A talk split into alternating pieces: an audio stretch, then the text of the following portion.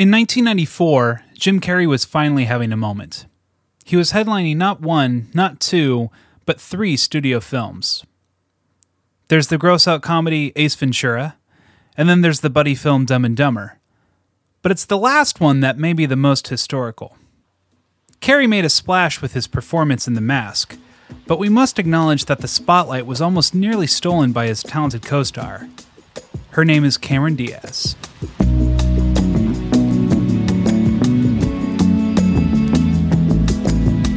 Diaz made her screen debut in The Mask, and she very quickly became a sensation. Within a few years, she found herself co starring with the likes of Julia Roberts, Keanu Reeves, and Ewan McGregor.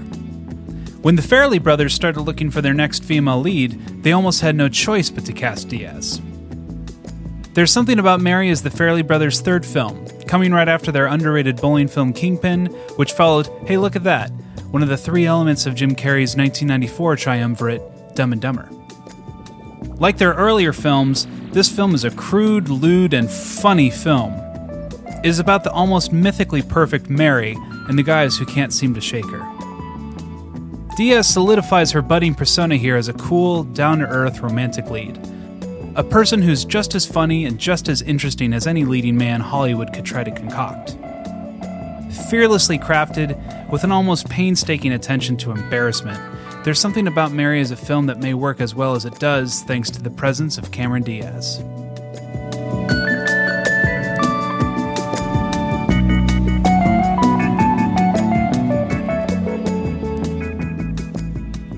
Ryan, you do not have uh, a mysterious white liquid in your hair. but uh, our movie today did. One of the most famous scenes from one of the most famous comedies of the late 90s. This is Kelly McCrillis with a weird voice and a new microphone talking on A Gentleman's Guide to Rom Com. And as always, is my co host. Ryan Graves. Ooh, yeah. And we're talking about There's Something About Mary. Ah! We got a bleeder! Are you okay, Ted? It was definitely love. Not Mary again. I mean, crushes don't last for 13 years, right? And Ryan, isn't there just? There really is something about Mary. What, what would you say that thing is? She's hot. She is hot. She is hot. What what else what else about Mary makes her so attractive to these ultimately five gentlemen? Um, I wouldn't call them gentlemen. I think that's your first your first thing to think about. there is these are the opposite of gentlemen. They are all crazy stalker. I would say that's false, and I'm going to raise the number to six because there is the old gentleman at the end of the film who shoots one of the musicians. We have two gentlemen at least in the mix. Uh, you got Ben Stiller Yes, and Brett Favre. and Brett Favre. Now tell me, Ryan, if you had to choose between Brett Favre, America's corn hucking, cheese head wearing football player of the year, my brother's favorite football player, or Ben Stiller, America's goofy sweetheart who's a good filmmaker in his own right, which are you going to pick? I was really wanting her to go after Brett Favre, and I was really disappointed that she picked Ben Stiller. Now, why is that? Because this movie, uh, I don't know about you, but I'm done. I'm done with this voice. I can't do it anymore. I enjoyed this movie a hell of a lot. And what I liked about it is that pretty on much on all of the like tropes, they were not going to play ball. They were going to either be subversive or be irreverent or disrespectful. And and not in the way that they came together was irreverent or No, this movie was nothing if not irreverent, as I would say most Farrelly Brother movies are. yeah. Um, the Farrelly Brothers, let's talk about them. They made this movie. They've made other great films like Dumb and Dumber, uh Shallow Hal, uh, the movie where they're stuck together, Stuck together. um, and Kingpin, Kingpin, Bill um, Murray. and then Harrelson. more recently, a couple of misses with uh, the Three Stooges and Dumb and Dumber Two. Yeah, did you see Stuck on You? No, but it's uh, Robin really likes it. Really? Yeah. Really? Mm-hmm. Okay, because I saw the trailer for that. I'm like, what is wrong with them? How did they get so far away from like, like this is such a high concept. I don't even know what they're thinking about kind of movie, but okay. who are one of a kind. Well, I'm gonna have to level with you. Siamese twins ain't the easiest sell I've ever had. We're not Siamese. We're American. Well, I I don't know because I did not enjoy this movie as much as you did. Oh, okay. Have you seen it before? Uh, n- I'd seen bits and pieces of it, like where I was on a trip, I think to California for like either a film festival or to go see a friend in LA, and I was just staying at a hotel for once in LA, and I ended up. It was like on TBS on the Yeah. hotel room screen, and so I was like, "Oh, there's something about Mary." I I know this movie like through cultural osmosis. I'll watch part of it. One thing I do want to say is I like the Farrelly Brothers style Yeah. Like uh, their filmmaking style it, i felt very nostalgic watching this movie not just because of like the 90s soundtrack and everything but they shoot in this very clean traditional style that works really well for comedy that i i was like i want more of this i want more of this the uh, the things i had problems with were kind of just the um it, it, it felt like a movie, and I think you'll probably agree with this, though you might have a different take on the comedy. That was um, like it was made up of two main ingredients. One was like the through storyline, and the other one were the other part of that is the comedic bits, where it's it's like a sketch and then the storyline, and then a sketch and then a storyline. Yeah. yeah, Yeah. And I think that's how a lot of like it's worse in terms of being more discordant eh, in Dumb and Dumber where it's like if you think about the storyline of Dumb and Dumber, it doesn't like it's so so random what those guys go through. Maybe it's on the briefcase. Look on the. Oh, yeah, it's right here.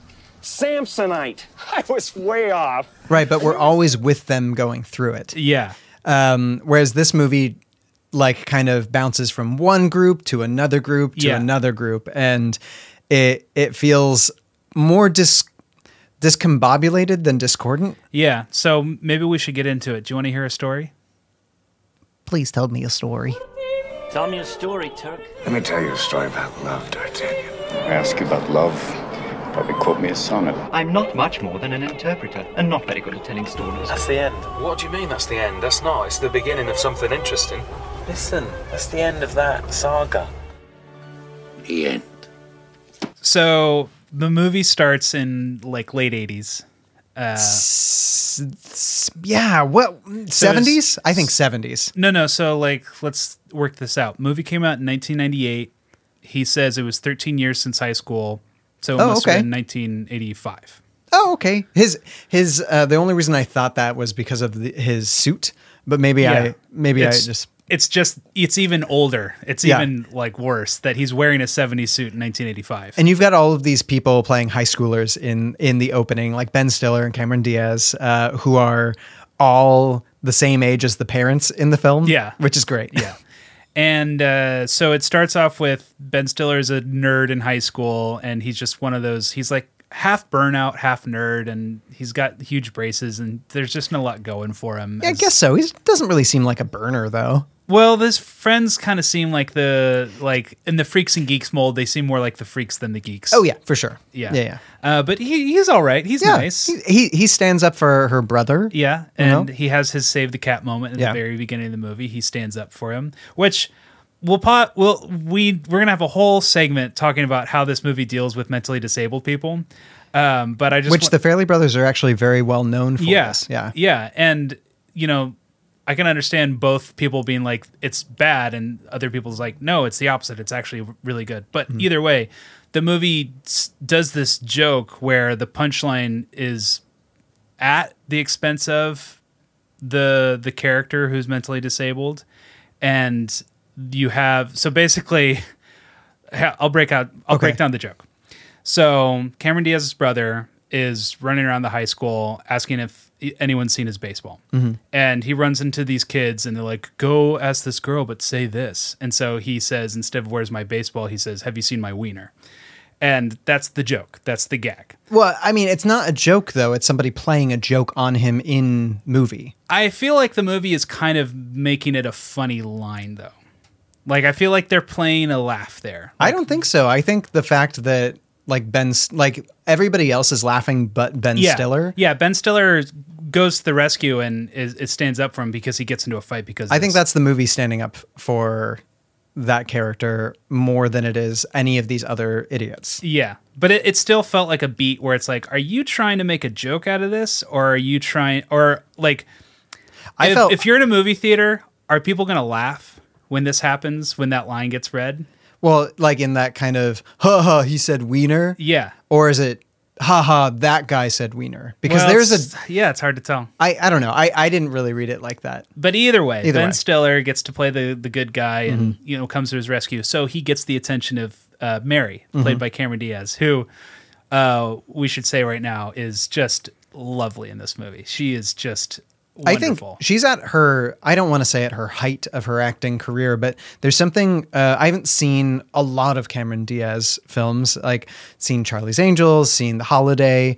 This movie, most, f- like, I've never seen uh, a role quite fit her like a glove like this did. Oh yeah, she's just wonderful. Uh, she's you know what everyone, for lack of better words, fantasizes about in high school is the girl next door. Tall, blonde, pretty, but really cool, really down to earth, and really personable. I mean, you're speaking for a lot of people's fantasies right here, but go ahead. but but the movie is kind of saying they're pitching her as the the this model of the girl next door and Sure. it's a version and like for me tall and blonde is not my type but i can get into the movie where it's like i can understand how she's ben stiller's type Totally. like, like Yeah. for me it's short brunette women as you observed That is a type. Yes. um, but what about what about for you? Where like were you in the movie and she comes on screen? Would, did you have that like ah like I feel like the movie just knows how to portray her as like she's the girl, but not in a male gazy kind of way. Just like this is Ben's girl, and at the end of the movie, she turns out to be everyone's girl. She's everyone's. At least the men we meet is the idealized version, and it's creepy on their part. But the I feel like the movie is the only one that has the correct gaze of her. Of like she's really cool.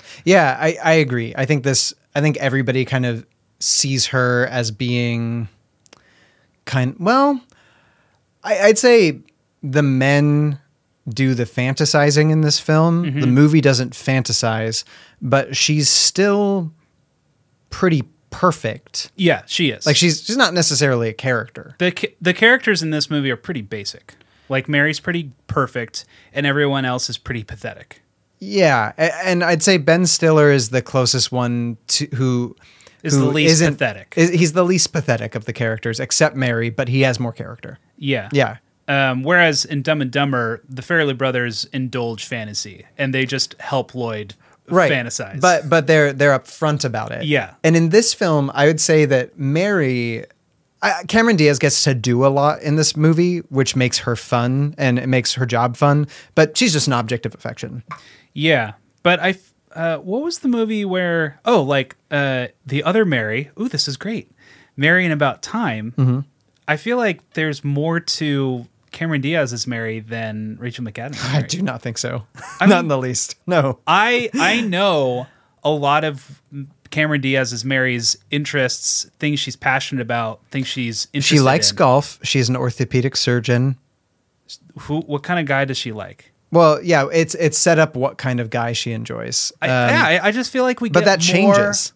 No, she's she likes the sporty, manly type. She she describes Brett Favre, except well, then see this is why this almost doesn't work for me. She describes Brett Favre basically being the guy that she wants, except she isn't with him because he said something about Warren, Mhm. uh, that, her brother, that she didn't like. But then she goes for somebody who's kind of the opposite of him, and she realizes what she likes is just somebody who she kind of has things in common with. She's either into athletic, sporty guys or dorky guys because she With braces. Yeah, because Yeah. she went for Ben Stiller with braces, Mhm. and she also went with Matt Dillon, who at best we can call a really dorky guy. Right? I mean, no, he's. I mean, he's not dorky. He's sleazy. But he's dorky with her. Like that's He's- the only he- way I can no. justify her going on a date with him is if she truly thought he was a sleaze, she wouldn't go out with him. But he's a, I would say he's dorky. Well, she calls him a man, basically because he farts and he like chews with his mouth open. I don't know. I the only dorky thing that he really brings to the table is the stuff that he spies on her about. Let's get back to the story because Okay. we haven't told people where where we're going yet. So what I enjoy about this movie is that for me, it actually gets funnier in the rewatch. Um, Okay. So basically, he defends Warren, and Cameron Diaz basically asks him out because of it. To prom. Yeah, asks him to prom, which is you know a dream come true. And so he he goes the next day, he's in his outdated suit, and he gets greeted by Keith David, who's just yeah, who's hilarious. intimidating black man, and he just plays the part perfectly. And uh, honestly, like he had me going. I was like, oh, she went like this is this is what the Farrelly brothers are good at is convincing me that the situation is happening. Yeah. because he tries to convince um, Ben Stiller that um, Mary has gone to prom without him with her old boyfriend Woogie. Woogie, and. I was like, oh man, that sucks. and then he's like, gotcha. And I was like, oh, Keith David, you got me. yeah, he's great. And the mom's good too. Yeah. What's her name? Um, she was in Night Court, the lady from Night Court. Night Court. Uh, she was also in an episode of Thirty Rock because Yeah. they did a Night Court. That's reunion. right. I remember that. So he gets there and they do the corsage thing, and then a misunderstanding happens with Warren. A series of unfortunate events happen because he can't touch Warren's ear. he tried to give a gift to Warren, touched his ear. Warren freaks out and then starts fighting him. And it's just one of those. What's brilliant about the sequence for me is that it captures that awkward tension of all you want to do is impress the family of your date and it just is the opposite and they just they the farrelly brothers know when they have a situation and they're just good dramatists where they ask all right how we, how can we ruin this how Right. can we just Th- They have destroy they have no problem treating their main character badly. But they do it in such a way that felt honest and didn't feel like Yes, to a degree. I would say that they they bring they bring this like if we're talking like cuz let's be honest folks, this is a romantic comedy, but it's 90% comedy. Yeah but it's still really about relationships Sure. And- yeah, which is why I'm still giving it that Yeah. 10%. Um, but they take this joke where he basically has to go clean his nose up or the, his mouth up in the bathroom after getting punched by her brother. And then he's in the bathroom and he's going to the bathroom and he's looking at these turtle doves. Oh, the turtle doves fly away. And he sees across this, I don't know how big this house is. it's a huge house Uh, and he sees across this alley and he sees Cameron Diaz changing, but just for a second. But then she notices and her mom notices, and it's this big thing and it looks like he was staring at masturbating. yeah And so he tries to zip up his pants after peeing, and he zips up his like his part of his yeah all of it uh, everything, and we get a nice look at that at one point. But he and at that point in time, you can either end the joke there and have him going out of the house to the hospital, but instead you bring in the dad and the mom and a cop in the window and, a fireman. and a fireman. They keep going and going and they keep stretching it and they just keep daring themselves. How much further can we take this joke? And I think 90% of the time they succeed. This movie borders on the Absurd. Yes, it does that, but um, it borders on the kind of comedy that kind of just makes me tired. Some it, Okay. it it doesn't quite get there because most of the time I I'm like okay maybe this is well because this is a raunch com I would call Oh, yeah. it where a lot of the gags the physical gags are kind of gross out or pain or Mm-hmm. embarrassment or awkward like imagine Sarah would hate this movie Yeah. she doesn't like. The Office, so No. I, I don't know It's if the definitely a lot awkwardness of of, this movie. comedy. Like when they start taking it to the point where I'm like, I'm in a world, but then they start like peeling back the sides of the world and saying, you thought it was this kind of world, but it's actually an absurd world. Every once in a while, when you step through that comedy gate into this absurd world from a world that was still in the real, if we're going Matrix on this, Yeah. then my brain's like, well, come on, guys, pick or choose. It's it's a tricky thing is the suspension of disbelief, especially in comedies. Mm-hmm. But Farrelly Brothers are very good at it, and so most Yeah. of the time it doesn't bug me when they do it. I, I see it as a single universe that can have room for Jim Carrey from Dumb and Dumber and Bill Murray with his terrible comb over in Kingpin. And what breaks it for me is like seeing the trailer for Stuck on You. Wait, like, Bill Murray? I thought it was. What movie am I thinking of with? um uh, bu- bu- bu- bu- bu- bu- bu- bu- he's in White Man Can't Jump and True Detective. Woody Harrelson. Woody Harrelson. He's the other. He's the co- he's the star, and Bill Murray's the, Oh, the villain. yeah. Um, but when it breaks it for me is when like stuck on you and it's like these conjoined twins. I'm like, God, now I'm. It's not that they don't exist in the universe, see, but it's not as That is believable. that is for the me. premise though, so it sets it up for me, and it's like you're in this world. Yeah. Whereas this movie kind of flits in and out of it. Yeah, yeah, I, I understand that, and and especially when a cop like a, it, it feels like a SNL sketch Mhm. where a cop walks in, a fireman walks Exactly. in, Exactly. Like and- this movie felt like it was blips of SNL yeah, sketches. And for me, the suspension of disbelief was taken to the brink, and that's where it, they stopped it. And Mm. that's when it cut to him going to the ambulance. And then it got more real looking for me because I feel like they shot that scene in a set and then they they went back to on location for bringing him to the ambulance. And then it was like, okay, we're still in reality though, so don't worry. Um, it, I, it's really weird, but when they took him out to the ambulance, I was like, the colors out here are fantastic. I was The things you observe. I was obsessing over the cinematography in that scene. I just thought it was beautiful. I thought like all the colors that they were using was beautiful. I thought the light was beautiful. The angles were good. I, I don't know why, but I really like that scene for the cinematography. Good, good job, guys. Um, So, 13 the- years pass. 13 years pass, and Ben Stiller is still thinking about Mary. We catch him in like a therapy session. Where his therapist is ignoring him and eating a sandwich. Is is is his Played therapist Richard Richard, Jenkins? Jenkins? Yeah. Oh. Wow. Like I, I saw Everybody, do yourself a favor. Look up Richard Jenkins, Jenkins' filmography. Watch every movie he's in. Yeah, he's he's a treasure in all of them. Though this movie does like a, a late '90s thing where it's like, um, like I don't know if it's making being gay the butt of a joke or if it's just like joking on stereotypes or Yeah. what. Because um, like I remember being in college and somebody quoting the, um, you know, rest stops are homosexual hangouts, right? Yeah. and I was like. I don't know what that's from or why you're saying that. Yeah. But it, now I know it came from this movie. Yeah, I think it's still stuck in the '90s um, sexual, you know. Right, which they they do a callback to that joke actually later on Yeah. in the movie, but we'll get there. So Ben Stiller is like obsessed, not obsessed, but he's still He hung up on, on. Mary He because can't move on. Like nothing came to fruition from that because his penis got injured. Yeah. Um, and so he goes over to Chris Elliott's house, who most of Chris Elliott's scenes don't really make sense to me until the end of the movie. Right. Because Because- so do you want to spoil the end of the movie then? Yeah, Chris Elliott ends up being Woogie. Uh huh.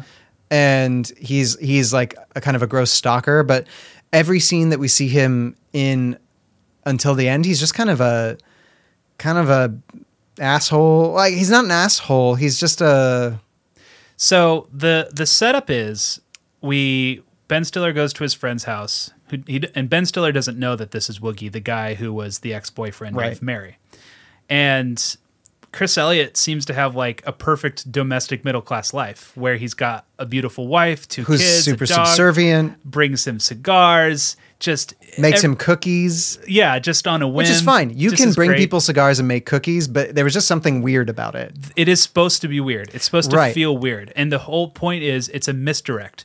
The whole point of Chris Elliott is a misdirect. Right. Because at the end, we realize, we learn at the end of the movie that this is Woogie. Uh, and this guy is just as obsessed with Mary as all the other men that we will meet in this movie. right but he's also he's he's got some he's got some kinks that aren't easily satisfied specifically mary's shoes Yeah. anyway he's got some we'll, kind of foot thing. I like feet.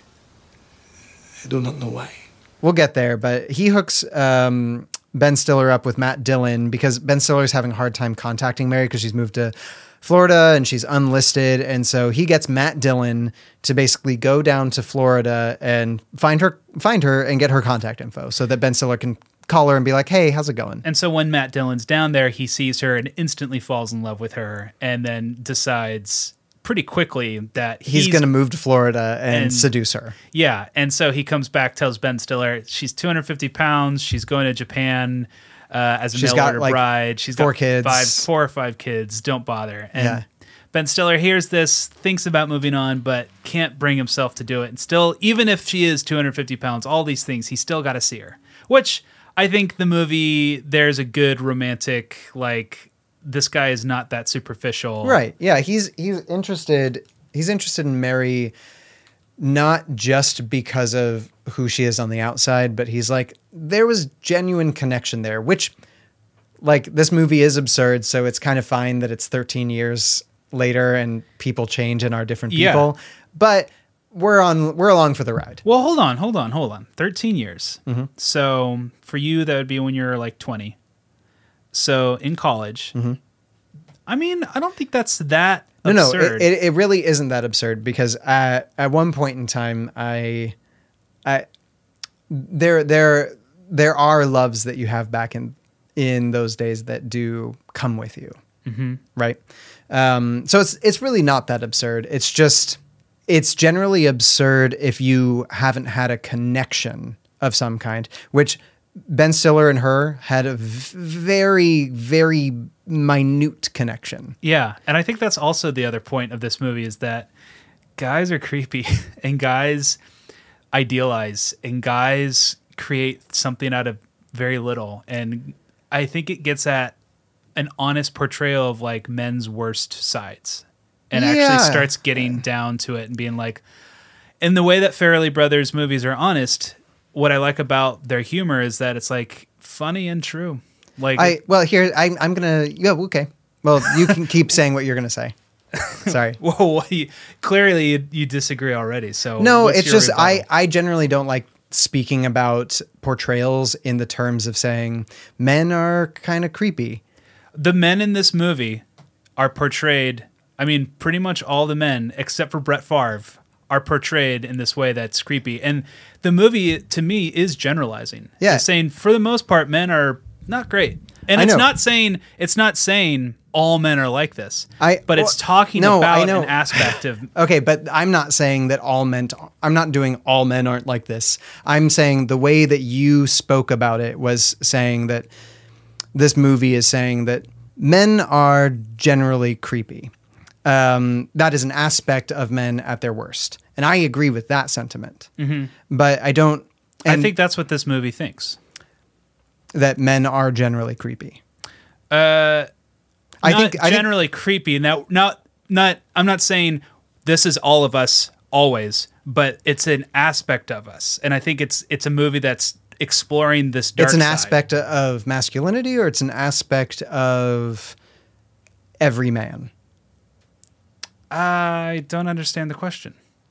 Well, basically, like because what this movie seems to be exploring is that, hey, men are basically creeps except for the good ones. Like, kind of. And what you're saying is you're kind of agreeing with that. Well, it's like a crime film. A crime film asks, "What is a human person? What bad things are a human person capable of?" Sure, I'm I'm going to say that people are capable of being creepy, and I'm going to say generally if if you're going to assume who is being creepy in a situation, generally men. Mhm. But I'm also not going to paint with a broad brush and say most men have the capability of being pretty creepy. This movie is. This movie is making that assertion. And I and I'm saying I disagree with that assertion. I mean, it's it's I I I think I think men can be super creepy and can be horrible, but just as equally they also are yes, the movie, adults who have self control. The movie, but the characters in this movie are not characters that you would want to associate with in the first place. Uh, ben Stiller, I would. Maybe let's finish the plot and then we can get into the philosophy of it. Okay. Um, so basically, what happens is um, Ben Stiller decides to go down to Florida because he finds out that Matt Dillon actually went down there to. Go after Mary. No, No, he found he- out. No, he found out Mary was hot, and Yeah, So okay, from- okay, so he is a little superficial because that's what causes him to like go for it and go meet her anyways. Right, but I mean, he was even thinking about her still beforehand. Yeah. So yeah, but he basically has a series of misadventures where he picks up um, a hitchhiker who ends up being a serial killer, and um, then he gets arrested because there was a big cop sting on um, people, m- gay people meeting at a rest stop and having sex. And I was really confused when the scene happened. I was Mhm. like, wait, what? How is that illegal? And then they, he thought Ben Stiller thought everyone it was soliciting sex. I was like, what kind of sting is this? like, No, no, no, I know this- it's the '90s, but no, no, this sodomy laws were still a huge thing. oh god, Yeah. Um, And I, I don't know Florida's laws or if they were in like Georgia or South It Carolina. was South Carolina he got arrested. So I, yeah. yeah. Um, so, but like they, they're they're basic. He's basically arrested, but then he gets tried up uh, because They found a body in his car. Yeah, that the and you're right. This movie in. does just go into absurd places, but I still buy it.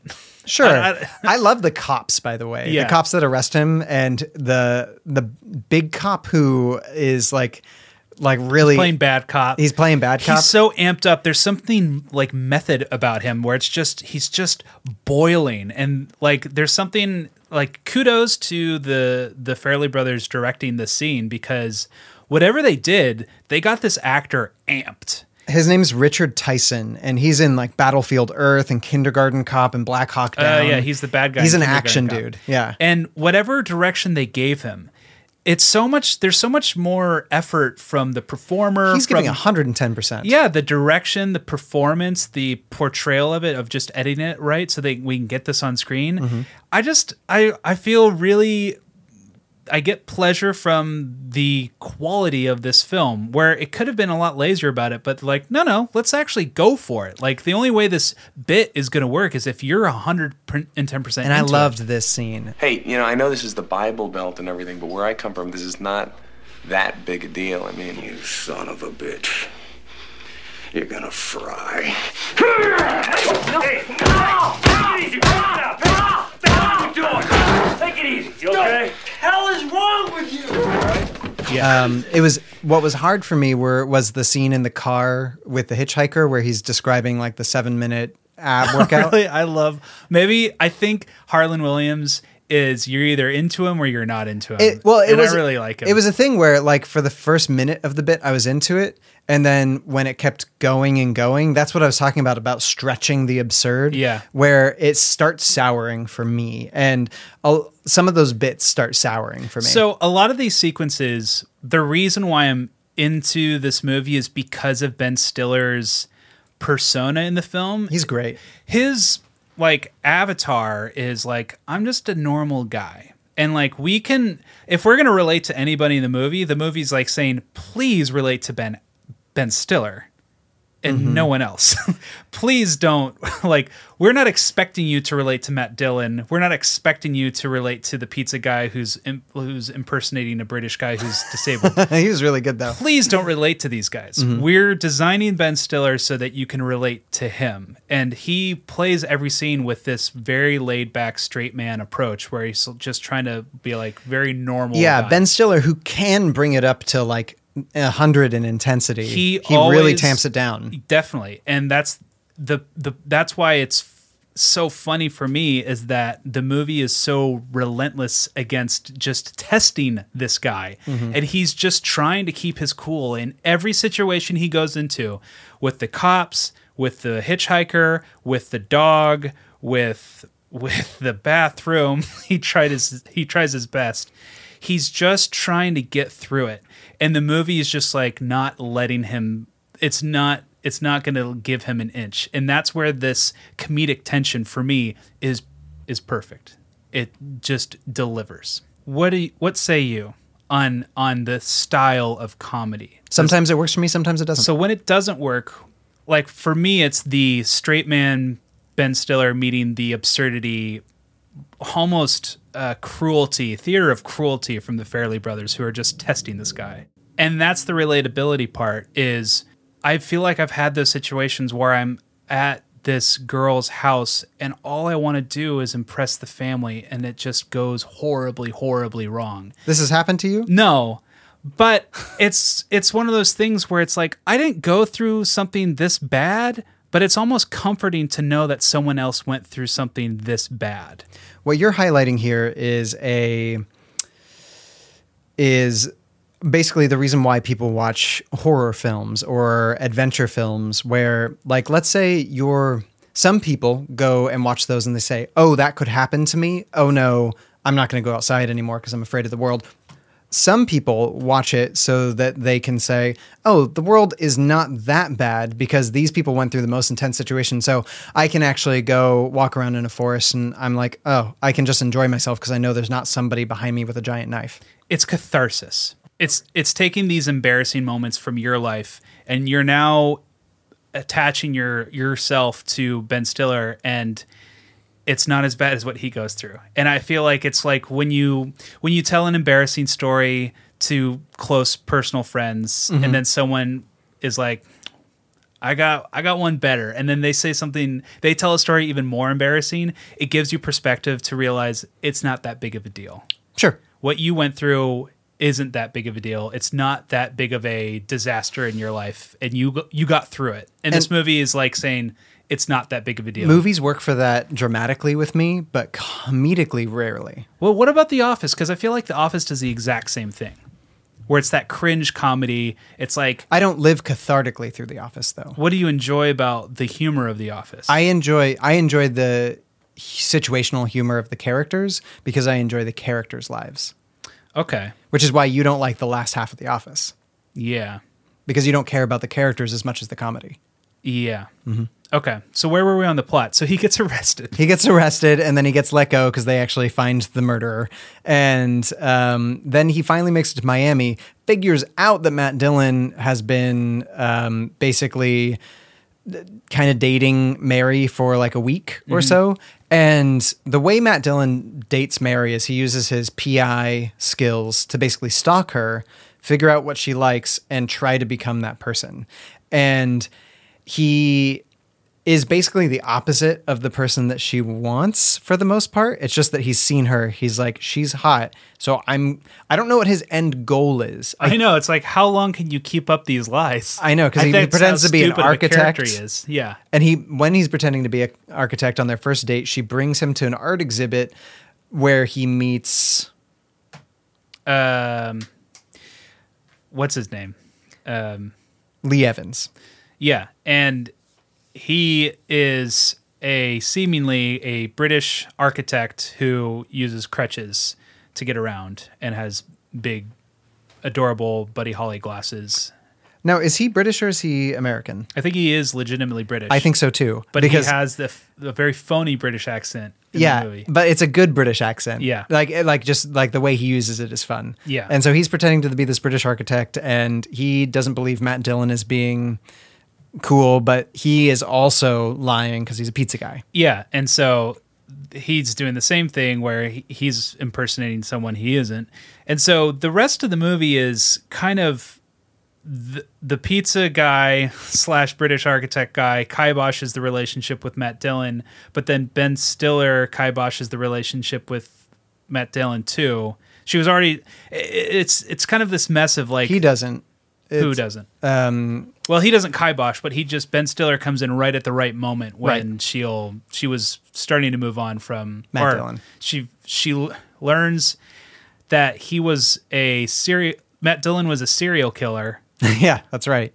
and at first the information is revealed in a way that you think is he legitimately a serial killer? Yeah, at one point because we just get him reacting because he's spying on her outside of her house with uh, spy gear, and he's listening to Mary find out that he killed people, and he's reacting like, Oh, "Oh, no, no, truth got out. But and then when there's like this one reaction that he does where she's like, uh, like she's told that he hid the bodies and destroyed them beyond recognition and he kind of smiles like he's like yeah that's right i did. And you're like oh so you did kill people you are a killer But it's which i believe for a second Yeah, but then it's revealed later that he all that was just lies from British pizza guy. it would have made more sense for me because the fact that he's such a stalker of this person and he's leading a double life for somebody that he doesn't know means that he's capable of some pretty crazy stuff. Yeah. And so when I found out he was a killer, I was like, no, that makes sense. Yeah. So I don't know why they decided not to make him a killer, I guess. Yeah, maybe it was one step too far. yeah, maybe. Uh, so then Ben Stiller runs into Mary and they start dating. And they have a good time. They they have a good time. Except for the fact that, okay, I have a question. Uh huh. He's coming home from his first date with Mary, and they go back to the house that Mary lives at with uh, Magda. Magda, who's like this. She she's like she she smokes a lot and she's super super tan She's the Miami Beach, and you she's know, got a dog. Yeah. And uh, like she spies on her neighbors. retiree. Yeah, and she uh this might be another time. I'm not sure. No, it is this time where basically Matt Dillon and the the other guy, Lee Evans, um are like throwing sausages up into the house with speed in them. And Because one of the things is for Mary and Magda is that the dog they trust the dog's reaction to the guy, and if the dog loves the guy, then the They guy trust the guy. They trust the guy. but they give them these sausages and she, like Magda ends up drinking one because it lands in her her drink and basically what happens is they turn like what it doesn't seem like speed it's like PCP Yeah. Where like Magda's like lifting couches and the dog turns into like a psycho dog where Yeah. before the the speed that he used was like or maybe he didn't use speed before maybe it was like a quaalude or something where he's just like put the dog to sleep Right. so anyway um that that all happens and then basically she finds out later on after they start dating and start having fun and like Ben Stiller is like you know hanging out with her and Warren which is basically what she wants is a guy that can like hang out have fun with her talk and like also enjoys taking care of Warren Yeah. and hanging out with him um and then she finds out that he actually did hire Matt Dillon. And this is another one of the points where it's like, this is an absurdist comedy, so I can give it a pass. But Robin was getting so frustrated at this point, and I was just a little bit as well, where she's like, Did you have Matt Dillon follow me? And Ben Stiller's like, yeah, you know, he eventually confesses to it. But why didn't he just tell her, look, you weren't listed and I was just trying to get your contact information so I could talk to you? I don't know how he could have gotten out of it without still sounding creepy stalker. No, but he sounds Because- much less so if he tells her why he he did it. No, because he was he was meeting her on this premise that he was just passing through Florida, and so he was operating on a lie from I know. get go. When he confesses, though, why doesn't he tell her the truth? Uh, I I I believed it of like you're backed into a corner. You're not going to think logically. You're not going to make the best defense right. I guess so, and but he really does come out with the most passionate, like correct thing to say, where he's like, you know what, I just couldn't stop thinking about you. And I think you're absolutely amazing. And that's why I did it. But he doesn't say why he did it. He just says that and then he leaves, which is kind of a beautiful moment that for me, it's one of those things um, about movies where I, I dislike a movie that could be fixed with a post it note and isn't. that whatever that issue you had is what didn't come into my brain sphere at all. Yeah. So I think that's one of the more subjective things where perhaps it didn't work for your household, but for mine it was just kind of like Your household being you. yeah. I feel like maybe in 15 years Theo will watch stupid movies with me. I'll watch stupid movies. Well, I love stupid I- movies. no, I need to be m- more clear. Sarah loves stupid movies. I don't think she likes gross movies. Mhm. So I'm, this is a gross movie, but I like it. Right. I mean, I like some movie. I do like this movie. Is is the thing? Yeah. I just don't love it. Yeah. Um, and basically, it all gets resolved because um, they all end up at her house when she's about to be killed by Woogie. Not Yeah. killed, but he's gonna steal her shoes. Yeah. He creepily shows up and he's been getting hives all movie, and we don't know why he's getting hives. And it turns out that he gets hives when he's nervous about like being around Mary. Yeah, or he's just it's a nervous reaction and To Mary. And he has the same problem that Ben Stiller has, but has been repressing it even further and has been obsessed with Mary because we find out off screen that there was a restraining order, that there was like criminal stuff, that it got creepy. And Uh-huh. so it was even worse with Chris Elliott and or Woogie. Yeah. And so at the end of the movie, Matt Dillon, pizza British guy, Woogie, all show up wanting, you know, Mary to make a choice to choose one of them. Which then- she doesn't have to do, Yeah. but uh, that's the premise. Ben Stiller shows up with Brett Favre, who throughout the whole movie we've been hearing about this ex-boyfriend named Brett. Yeah. and it turns out that it's NFL superstar Brett Favre. And see, I wish that wasn't ruined for me because I saw that scene before where he shows Oh. up at the end, and I was like, so I know it's Brett Favre. So am I, I I'm really not much into football at all, Uh-huh. but he's essentially the, the 90s Tom Brady, right? Yeah, I would say besides Tom Brady, he's probably one of the most famous football players. He's up there with like Barry Sanders and Joe Montana, who they name drop in this movie, and Steve Yeah. Young, who they also name drop in this movie because they're both 49ers. Yeah. Uh, but he's like, he is. But in in 1998, I feel like if In you asked 1998, anyone he- name a football player, he I was in the Super Bowl in be- 1998, and he was in the year before as well. Be Brett Favre, Yeah. and if you asked a kid on today, name a football player, it'd be like uh, Tom Brady. Well, yeah, but even even kids who like football players today know about Brett Favre. Right, right. And that's the weird thing is how well this movie has aged because if you watch a movie like Space Jam, follow me here, follow me down this path. Okay. Michael Jordan's more famous than Brett Favre. But but the re- there's the other there's like Charles Barkley and Larry Bird. Larry Bird, but there's three or four other players that I can't remember. Well, no, and then there's Bill Murray. There's those. But the, the, they Those they got like all the guys. other basketball players. No, there's a few more that were Oh, that they steal power from. That's right. Um, yeah, Reggie name- Miller might be one of them. I, I can't remember exactly. exactly. but- And I feel like Brett Favre is like you could have there could have been like five other football players they could have gone with that would have had the same kind of effect of like oh famous football player like Mhm. Mary had the the catch of all catches of like this great right. But, But- Brett Favre is like picking Michael Jordan like it's just one of these Basically, he's yeah. At the time, he was the Michael Jordan of football. and still has the name ne- name recognition Brett Favre. Brett Favre Um, and so basically, Ben Stiller does the selfless thing yeah, he he's like, calls. he somehow gets Brett Favre's number, which I completely forgive in this movie because we're already there. Um, and Brett Favre kind of shows up at the end, and um, all those other guys who were fighting over her are like, "Oh, Brett Favre's here." Well, can't compete against can't Brett compete Favre. again. But every all those guys then get mad at Ben Stiller, and he's like, "Whatever, I'm going to leave. I just want Mary to be happy because we're a bunch of weirdos." and he does the and he selfless leaves. thing. As soon as he gets out the door, he breaks down in tears. Yeah. And weeps because he didn't get Mary. Because you know, part of the reason he did that was to look like the bigger man by Sure. saying, I don't need you. I brought the guy for you. And he was secretly hoping But it's kind of uh, uh, uh, in both hands you hold the sword of Damocles over yourself. that, wow, that was a deep cut reference. Well, like it's it's like he he is his own doom and his own grace, which is the ultimate hero. uh, yeah, but I still think he's pretty selfish.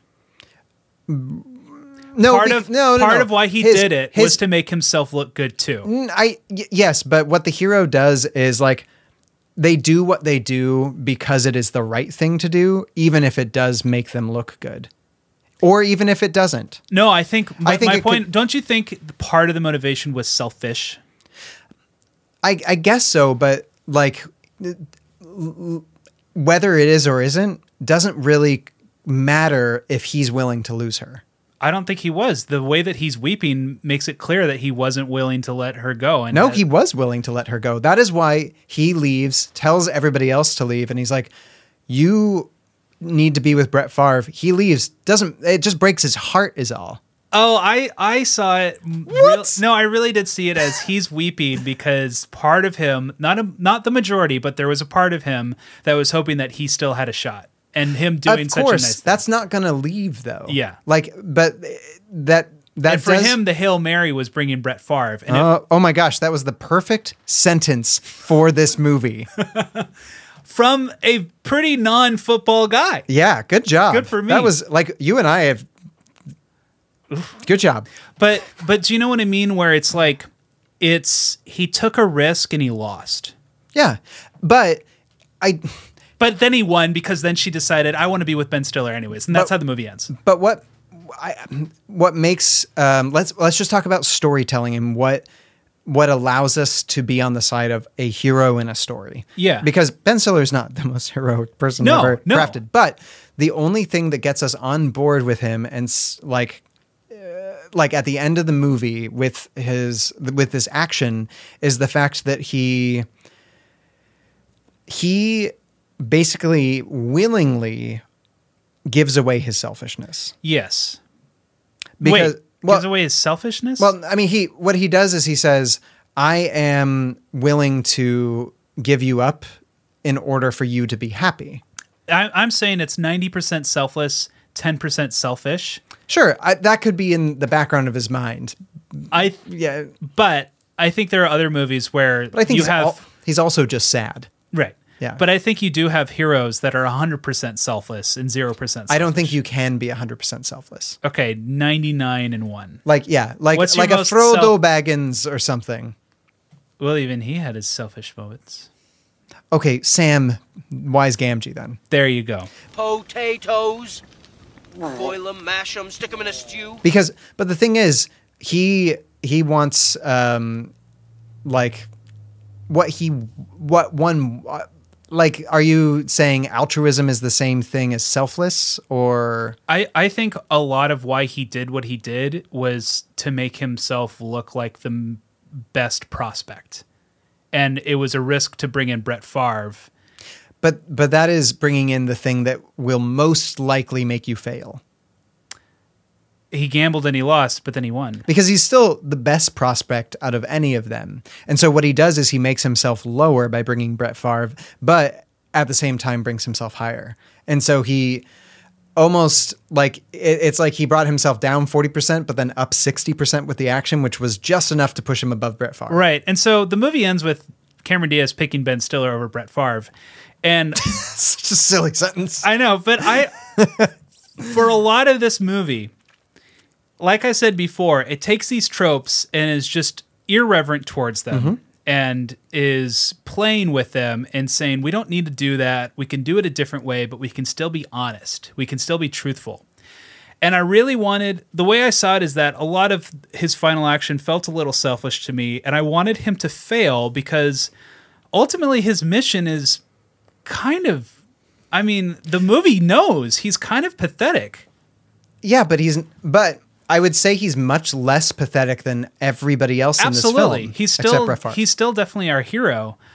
But that's why I think this movie is saying like, look, guys can be like this. They can be obsessive and they can be awkward and they can be stalkers. They- Yeah, I think this movie is saying that, but it's also saying, but not everything is always as it seems because Ben Stiller did not say the truth when he should have, and that was his mistake. Mhm. It wasn't that he was being a stalker. Uh, No, he wasn't. He wasn't- a stalker. I read Not- his actions. It's, Wait, you think Ben Stiller was being a stalker in this film? he is the bottom rung of stalker. What what makes him a stalker? just everything he does to to get himself into the back into Cameron Diaz's life. Hires a PI. No, then, yeah, but he hires a PI, and this is this is just where I'm gonna. I'm not defending stalkers out there, but he hires um, Matt Dillon very, very openly. He's like, "Look, all I want is her contact information so I can give her a call." but he wasn't transparent with her. Right? He lied to her. That is his fault. Not that he's a stalker. He lied to her about why he was there. I feel like that's the stalker's sin. No, the stalker's sin is that they are observing and becoming something different. Like it, I, I can give you that, like it bridges a little bit. Yeah. But his sin is his lack of communication. Right, and that's why I'm like I'm accepting their romantic conclusion. Yeah. And I'm like, okay. But I would have loved it even further if she just went with Brett Favre and it Mm. just ended there. And that would have felt like Do you think there's an alternate ending? Maybe. And but that would have felt like the and what they do instead is a, a very good gag where throughout this movie they've been they had these musical interludes by the, this two person band Which I loved. um, and we found we find out that the ol- there was older guy in the room that we thought was there for Magda, but it turns out he was there for Mary too. And he tries to shoot Ben Stiller, but he misses and shoots this what we thought was like a fictional band that was just like an. He's like the troubadour in, Yeah. in Stars Hollow. Um, he just kills the band member, cuts to black, the end. And so it does kind of have that like unexpected ending that's just is like it's maintained this irreverence through to the end. But I thought it would have been like a masterstroke for her to just stay with Brett Favre. okay, how would you have ended it though? Pretty much the same. Where he's have just Ben- crying? yeah, that's how I would have ended it. Because I, d- I don't think Ben Stiller, of all of our romantic protagonists, is probably the one of the most least deserving guys to have. I don't. I don't think so. to have love. I think he what he is is a quiet nerd who ends up being kind of a good guy for Mary. yeah, as Mary is good for him. And it's we know just about as much of either of them as but we don't really get to know much about him or much about Mary. Right. And so that's kind of why they both deserve each other, I yeah. guess. And so I think It's not- I well, the the characterization of them is pretty basic. Yeah.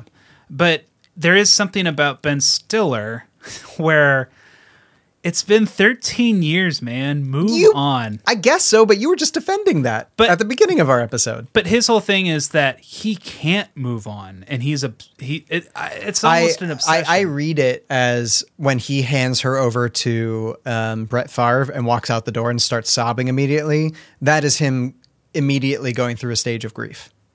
yeah, um, And so that is him. but that makes me feel bad for laughing at him. well, yeah, but that's okay. But I think it's a gag. We should be laughing at him crying. Well, yeah, we are laughing at his crying, but that doesn't mean that this isn't the stage one of him, like finally not being over her, but it's stage one of he will eventually be over her. Yeah, and, and I, I like how it ended personally. yeah, it's, I- it's good. I, like ending on a tragedy after all of this tragedy would have been fine, but man, I needed a little bit of sweet after all of that sour. Well, it's like what I've come to appreciate about Arrested Development is that I love that the characters, except for Michael Bluth, get their comeuppance.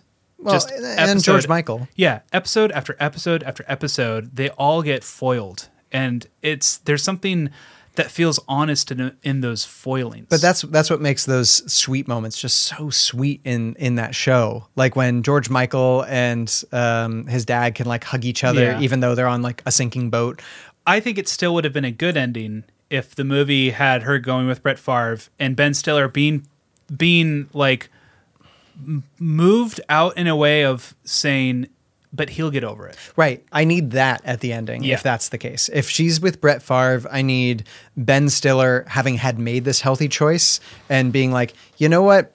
I was kind of obsessed with this woman in my heart for a while, but I'm not these guys and I'm never going to be these guys. I'm going to find love out there. Yeah, and I, I, could have been okay with that. what I ultimately want her to be with Brett Favre is we, know money? Well, we know so little about him that we can totally idealize him, and it's totally fair to I, idealize. I really him. can't because of how he speaks.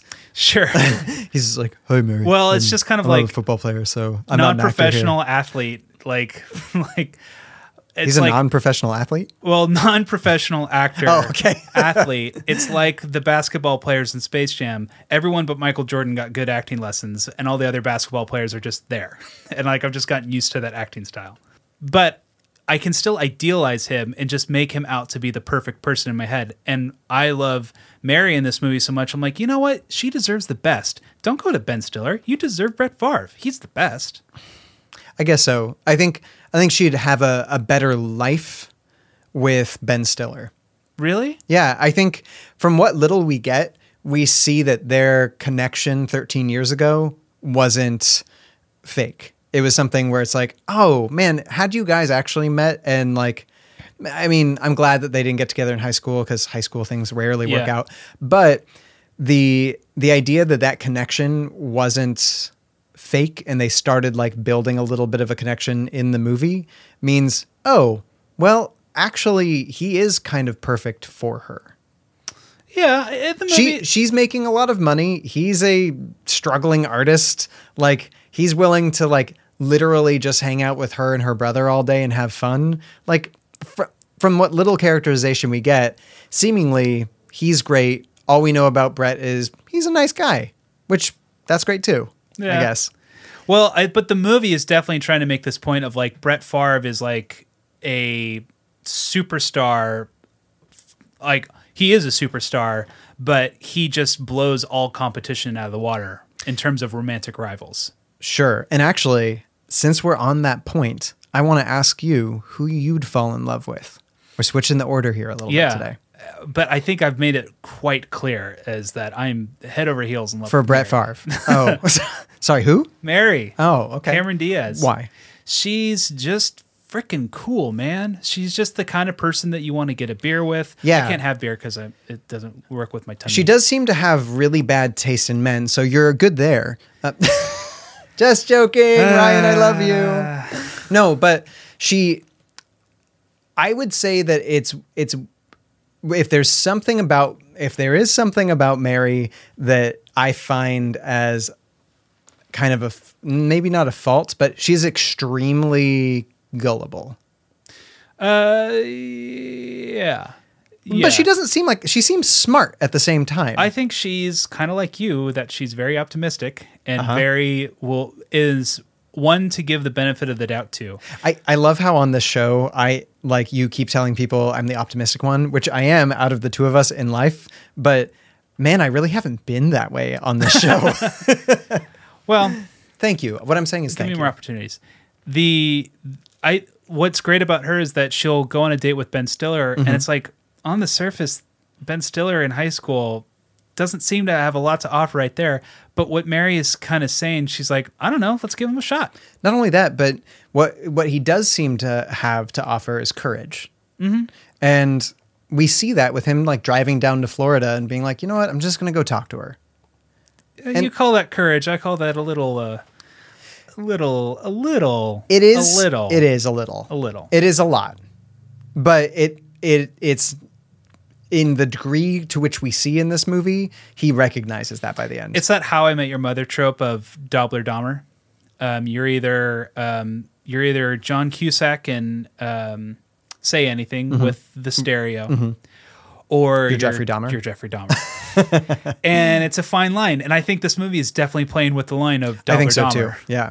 Where like and then there's also a serial killer in this movie. Yeah. Like there's a whole degree of like if we we talk about the the health of men, Mhm. I guess the the the mental health and how they respect women, there's like a huge line of men in different degrees of this. Yeah. Where I guess the worst would be is it Woogie or is it Woogie's got some kinks, but Matt Dillon goes pretty far to manipulate her. Yeah, I would say that the thing about Woogie is that she got a restraining order against him, but her life and her body is never in danger. It's just that he wants her shoes, Yeah. which I think is a fun joke. Yeah. Because at first we think he's like, I'm not leaving here without uh, taking something from me. Yeah. And you're like, oh my gosh, is he going to try to rape her? And then all of a sudden it's like, no, he just gets in her closet and starts trying to steal her shoes. And she's like, give me back my shoes. there, that is quintessential comedic relief. And Matt Dillon, Matt Dillon is the the one that I'm like most worried about. Yeah. because he's kind of unhinged. Yeah. Um, and Lee Evans is, I think he's one of those guys that is completely harmless until he's not. Yeah. And so he's he's not maybe not the most immediately scary, but eventually. Yeah. Yeah.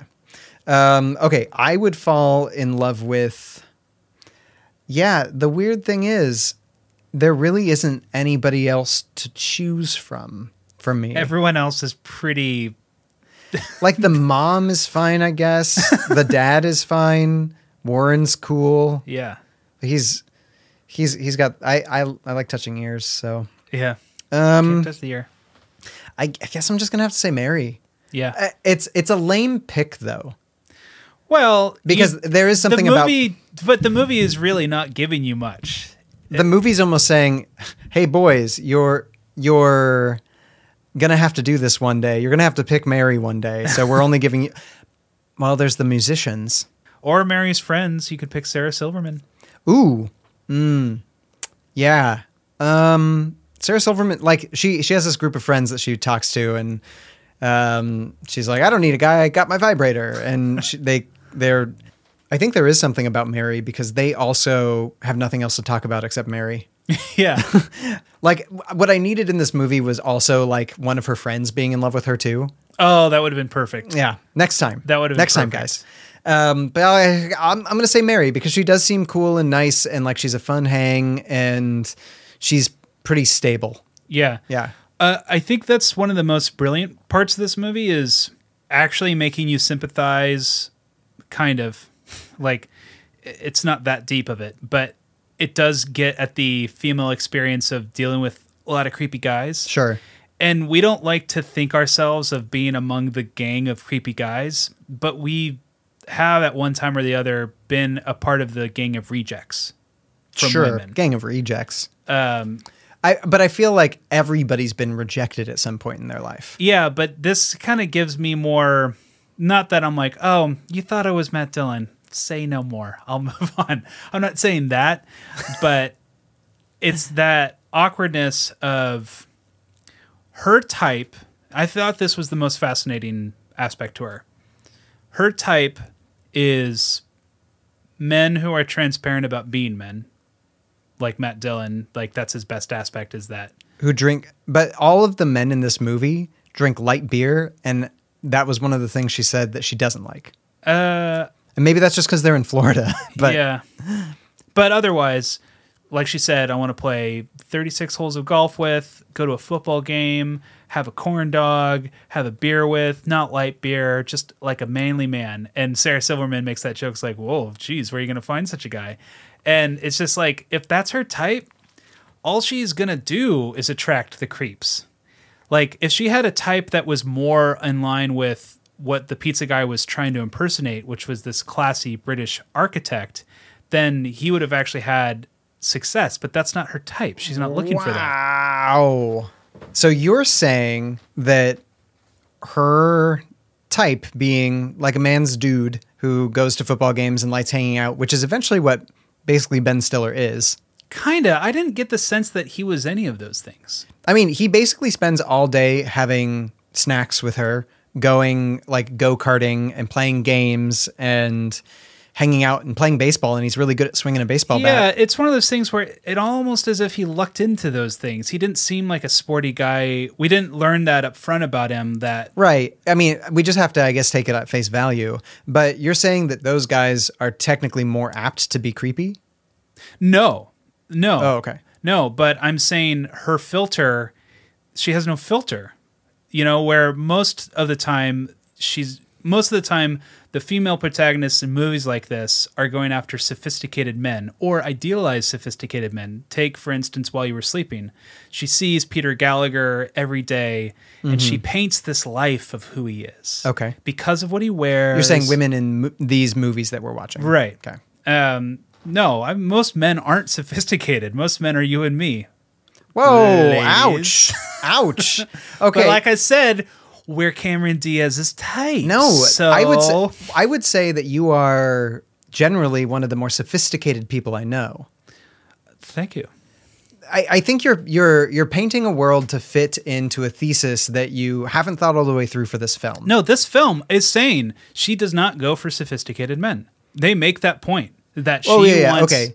You're right. She, That- she doesn't that's go for my only point. She's not going for sophisticated men, but if she did, that doesn't mean she wouldn't have these p- problems.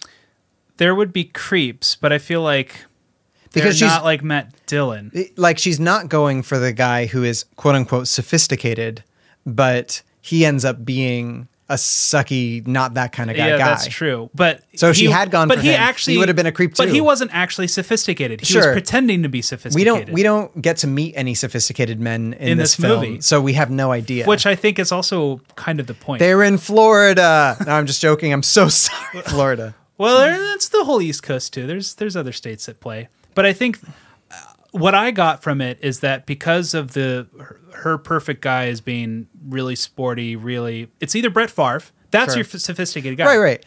You it's got either Brett Brett, Favre. Favre, or all these other trash men, just not great guys. Again, Brett Ben Stiller is not a trash man though. we, see that he's trying to be a writer. He's not taking out garbage. we don't see that either. Yeah, I know. There's so little character to these people. um, But do you see that point where it's like, no, really? I'm not going to just agree with that. I don't agree with it Why? Why not? because I I think Mary generally she she dates people and then sometimes changes her mind. We we But the movie earl- does make this point of like, why are you still single? Like Right, let you me are talk. perfect. Let me. You, you're asking me why why I think why I think this. Yeah. I think this because we get to see Mary in this one instance where these like all of these particular guys that are making her life difficult kind of coalesce at the same time on her life, right? But before that, she was dating Brett Favre, and seemingly her life was great since that guy um, started stalking her at Princeton. So you think she didn't have bad luck until she didn't have this string of bad, creepy guys until when we meet her? I mean, presumably, if she had, she would be a lot more careful about who she was dating. Yeah, but like I think you're right before is that the movie does kind of say she is a little naive though. She did she does give the benefit of the doubt to these guys. Yeah, but I mean, that's like that's like saying, mm, "I've never eaten dairy before." But um, that cheese was really tasty, and then getting a little stomach ache, not knowing it was from the cheese, and then like next week trying cheese again and being like, "Ooh, really big stomach ache." It's like you didn't know, so like you're just trying things out and you're having a run of bad luck. That's how I see it. It's not that she just picks bad guys all the time. Well, what do you think? Do you think the movie's trying to get any deeper points of of Mary's experience? Not really. I think it's it's trying to get a, a little bit at a big point in saying guys don't stalk women because it makes you look like creeps, but it's doing it with this comedic facade where like most of the people who need to learn that lesson watching this movie aren't going to get that lesson. Yeah. So for me, what I ultimately enjoyed about this movie is that it helps you kind of start to understand what, for me as a guy, what my worst tendencies could be like. And like actually make myself analyze my own actions, analyze what I do, analyze what I've gone through, and be like, I've been there. I understand what they're going through, and I'm watching this story, and I'm I'm I'm kind of figuring out. In high school, was I obsessive? I don't like to think that I was, but I kind of understand what I'm watching on screen. I'm certainly not doing what Matt Dillon does, but there's something truthful and honest that's like men have these tendencies. Sure. So like let's figure out why we have these tendencies and deal with it. Yeah, I well, here's the thing. I think that um, I think it's a good idea for people to look into their past and kind of be like, all right, I want to take an, a good, hard, honest look at myself and see at one point in time, did I did I step over a line? Mhm. Was I an imperfect person to somebody else? Which Yeah. you know we all were, but um, I think men, especially in the uh, growing up in the late 80s 90s early 2000s have like kind of responsibility to themselves and the world to be self-reflective Yeah. yet at at the same time i think I, I i don't know this movie isn't what did that to me though this what did that to me was in high school at one point in time i came on a little bit strong to somebody Mhm. and they're like whoa i need to let you know how you're coming on right now and then i became very self-conscious about that for the Yeah. next three years which made it hell to like try to approach people Yeah. and then i gained self-confidence and so Well, that's what feels cathartic about this film. where, where this could be a good easy way to start thinking that way Yeah. Okay. And I see it- that. it's you're in it's like you're in group and guys just have a safe space to start telling these embarrassing stories Mm, and you mhm. gain perspective and you get to start you start to feel like a you're not alone and b you're not that bad because it could be so much worse well in in the realm of rom-com then what is this saying about what men do to idealize women because i don't know what there is about mary and i don't think this movie is saying there is anything about mary there's just some Thing. je ne sais quoi that all of these men have attached to i really like that the french title is some je ne sais quoi about mary um, and maybe that's what makes this movie slightly genius, and maybe that's what makes this movie kind of stupid. Well, I don't know about you, but as I get older, and especially being married, um, but I think anyone in a long term relationship also gets this perspective of people. People are so much more nuanced And than you ever will understand. And every year you know a person, they just get more and more complicated. And what's really, really cool is to see them grow in a different direction and just have a fascinating like front row view of the kind of person they start to change into. Mhm.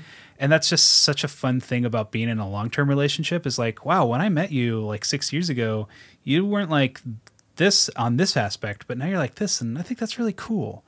And I think this movie doesn't understand that nuance because it's that very beginning of like being attracted to someone having this undeniable attraction that you can't move on from, which I think is totally powerful, but I relate to it less and less in my current life, but relate to it in a memory sense of really helping me understand who I was in high school and as a teenager when I was first starting to deal with these extremely powerful emotions and powerful feelings that really took hold of me.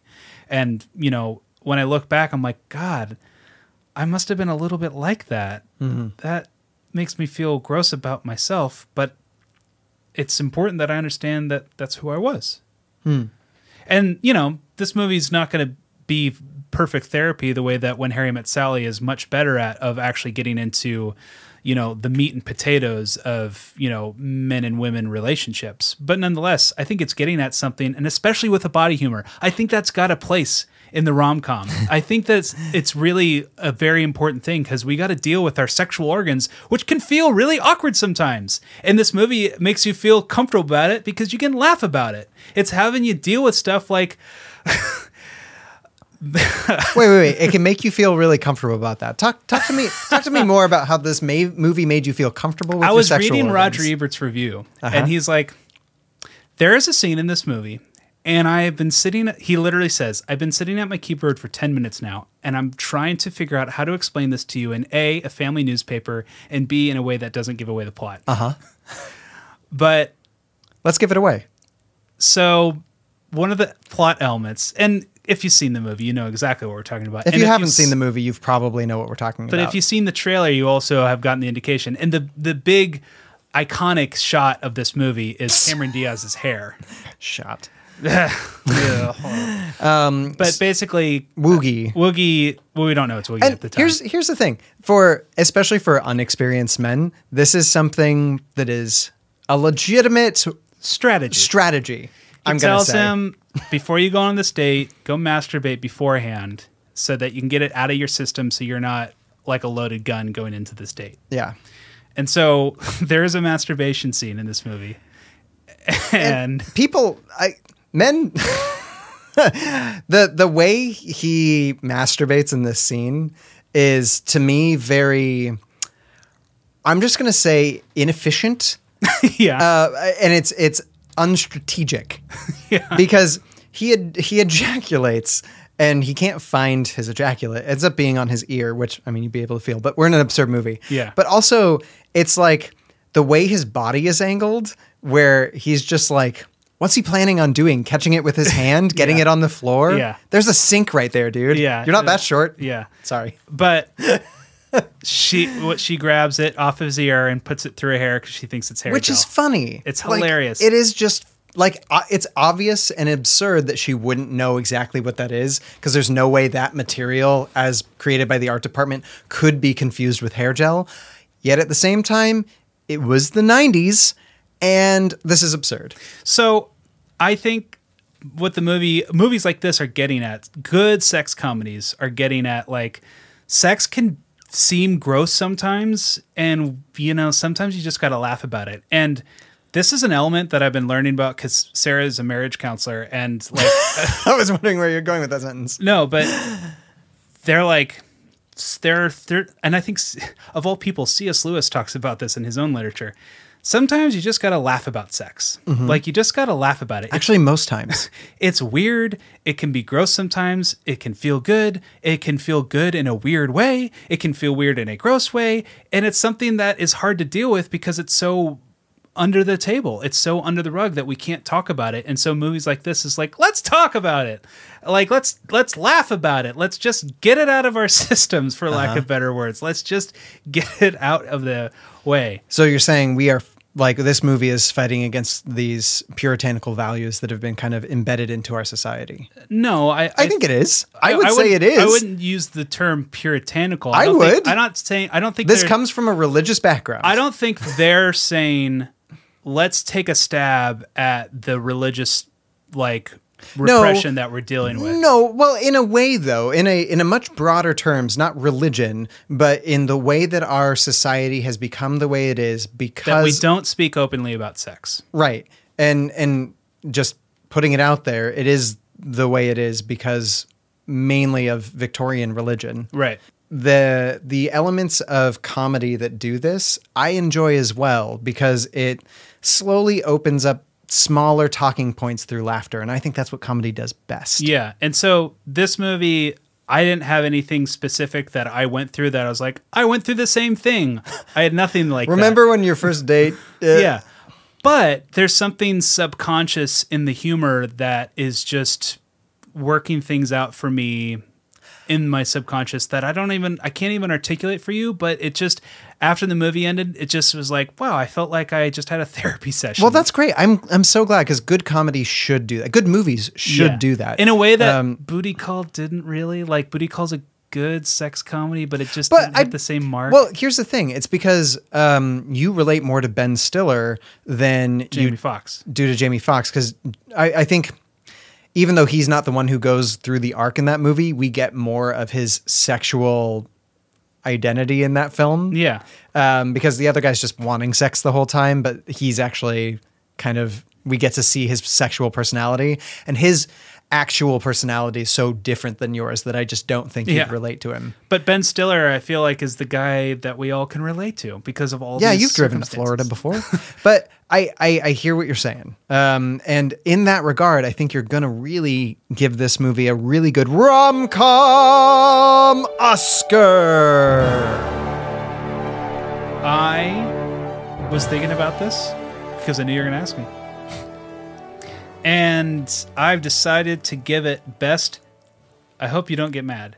Best comedy. I'm not gonna get mad. Comedy's Okay. subjective, Because and I thought this movie had good comedy. I laughed the most in this movie than I've ever laughed. Oh, I wanted. I Than was- you've ever ever laughed. oh no! Of the movies that we've watched, Oh, okay. this one I found to be the most haha funny.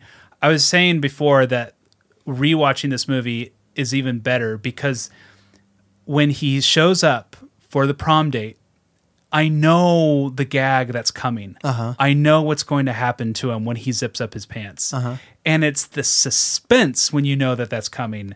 That there's this like this like chuckle that you're just like and it's it's it's almost You're such a immature but it it, it does again it's that like weird cathartic humor that just works for me That's And yeah, yeah, yeah. I so, get it. Okay, best, comedy. All right, and I I really did love the scene with everybody waiting outside the door to try to like help him.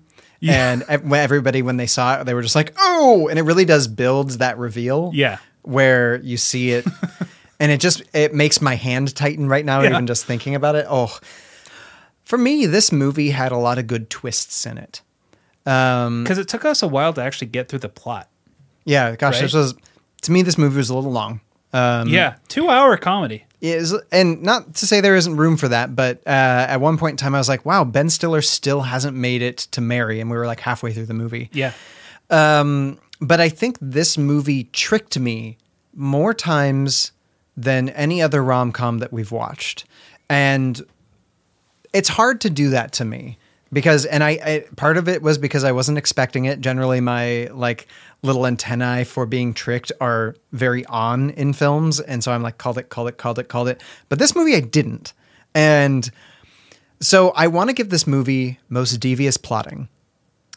devious because the movie seems to be like like, not in a bad way, not but a- no, I get it. So the movie's like it's about Ben Stiller going after Mary, but then it takes this left turn. It's like we're gonna follow Matt Dillon for probably 20, 30 minutes. Right. And I and then like when it tricked me into thinking Matt Dillon was a murderer and Yeah. then I had no idea that the other guy wasn't British and I was like, "Oh, is she just going to be with Brett?" Because I thought he that she was just going to be with Brett Favre at the end of this film, and the fact that it's like, even though I knew it was Brett Favre, I was like, if I didn't, I probably wouldn't have guessed it.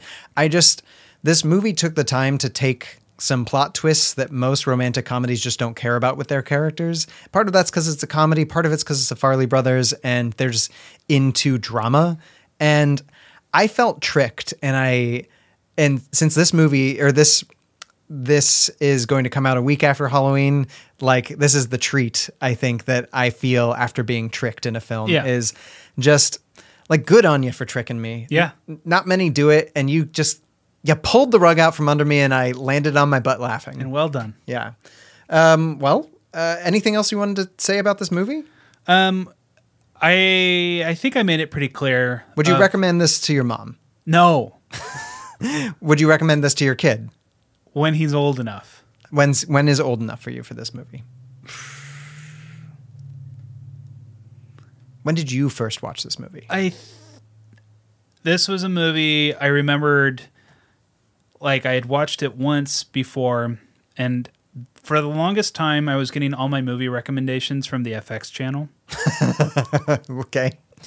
right right after like NYPD Blue. Well, and the sh- the Shield. So like for some reason they showed movies on there all the time. They do. And this FX was, has good movies on it. and because it had the 20th Century Fox library, Mm. and so this movie came on, and I started watching it uh, on cable, and I remember, well, this is an R-rated movie, and I'm watching it on cable, so they're gonna cut out of the good bits. So Unless it's after 10 on FX. so yeah, and it wasn't because it was like a sunny afternoon. I'm like, I should be doing something more. yeah, what happened to the old boobs scene? Um, they didn't show it. They just showed nothing, and the joke didn't work. Hmm. So that's I remember renting this DVD, um, and I forgot why you asked me. What was the question?